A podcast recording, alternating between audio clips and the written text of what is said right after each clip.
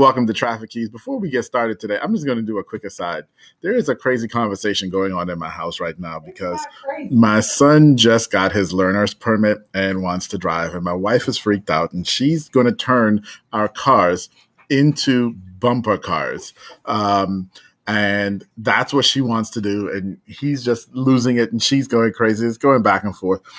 Anyway, welcome to Traffic Keys. I'm Atiba, and today we're going to be talking about keywords a little bit because keywords are super important, right? We talk all about organic search here. And when you're talking about organic traffic and organic search, well, that word search means that someone did something to try to find something else. And what they did was they thought of a word and they typed it in and they pressed enter to do that search. And those words are called keywords, right? So we're going to be talking about keywords today because they're just super important to organic search. And most importantly, we're going to break down just a little bit some of the anatomy of keywords. Now, let me just be blunt with you and tell you keywords are a really big topic, and there are lots of different ways to use it. And there are lots of terms that people use when they're talking about keywords that are interchangeable. So I'm going to define a couple for, of them for you today, and we're going to talk about those. And then there are going to be some others that I'm going to mention, and we'll talk about those at a, at a later time as well. So a keyword is literally anything that you type in or a user types in and presses enter to search to find a website. Okay. All right. So is bird bath a keyword? Yeah, if that's what they typed in, then bird bath is a keyword. Okay. Is where can I buy a bird bath a keyword? Yes, that is also a keyword. Okay. And when we're looking at, at keywords there, the thing that we have to understand is what is the intent of the user? What is the intent? That's the thing you need to care about the most. What is the intent of the user? Because you may be selling bird baths and you may think it's really important to rank for the keyword bird bath. And maybe it is. But if someone typed in bird bath, are they looking to buy a bird bath? Are they looking for pictures of a bird bath? Are they looking to know how to make their own? Maybe they want to do a DIY bird bath. Um, is are they looking for the definition of bird bath? You don't know, right? You don't know, and so you have to ask yourself, what is the intent that someone has when they're doing this search. On the flip side, there's a question or, or the, the keyword where can I buy a bird bath? Well, if you're selling bird baths, that's a pretty important keyword to you, isn't it? Because of the search intent. Right there, we know what is the intent of the person who's searching?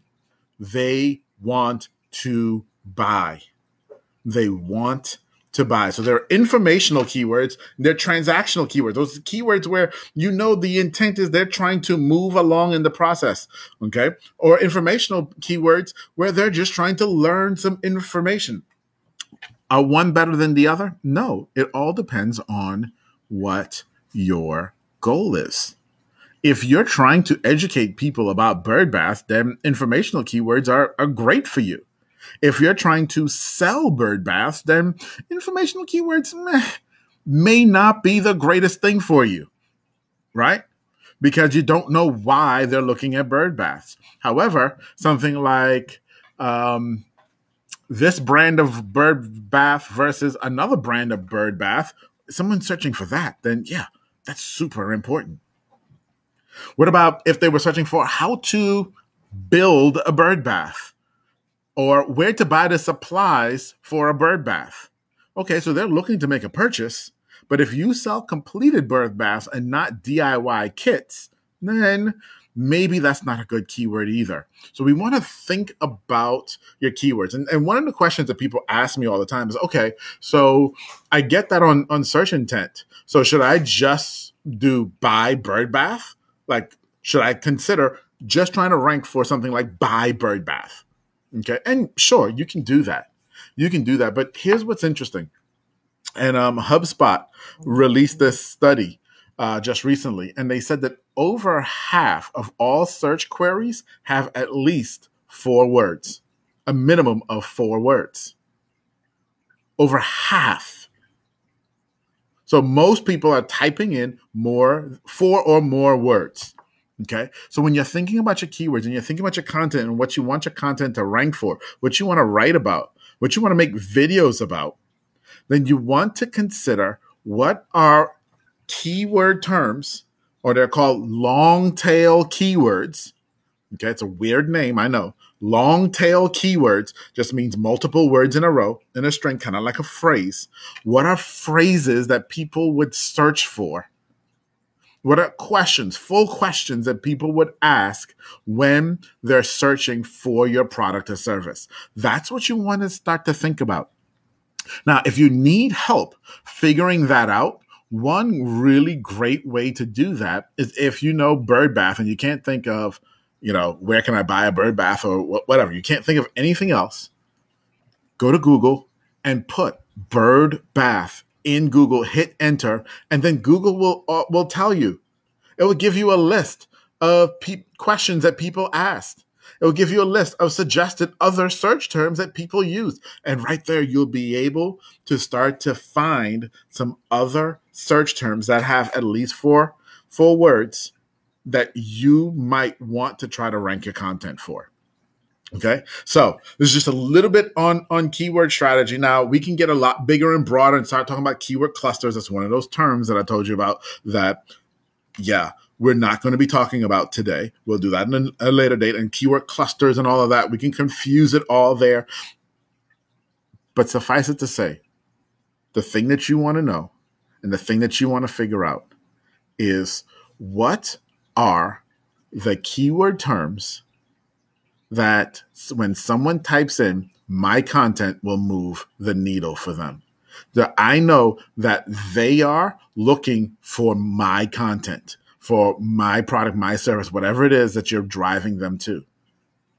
Okay? Because if they're looking for a picture of a bird bath and you bring them to a page selling bird bath, that doesn't work. They're not going to be happy with you and you're not going to make a sale. But if you're if you have pictures of bird baths, but you're bringing them to a page and they were typing in how to buy a way to buy a bird bath, they're still not going to be happy with you because the intent does not match. So, learning to match your in, the intent of the searcher for the keyword that you're looking for and realizing that most searches have at least four keywords in it is crucially important, guys. Crucially important. So, that's it for today. Real nice and simple. If you've got any questions on keywords or how to map a keyword to your content, how to figure any of that out, let me know. As always, you guys, you know, you can hit me on email. A lot of you send me emails and we chat back and forth to between email, which is fantastic. Um, and some of you who have been doing that, you know, I've sent you a bunch of free resources too, um, things that I have that we haven't even talked about yet in the group. So love getting your emails. That's hello at traffickeys.com. Hello at traffickeys.com.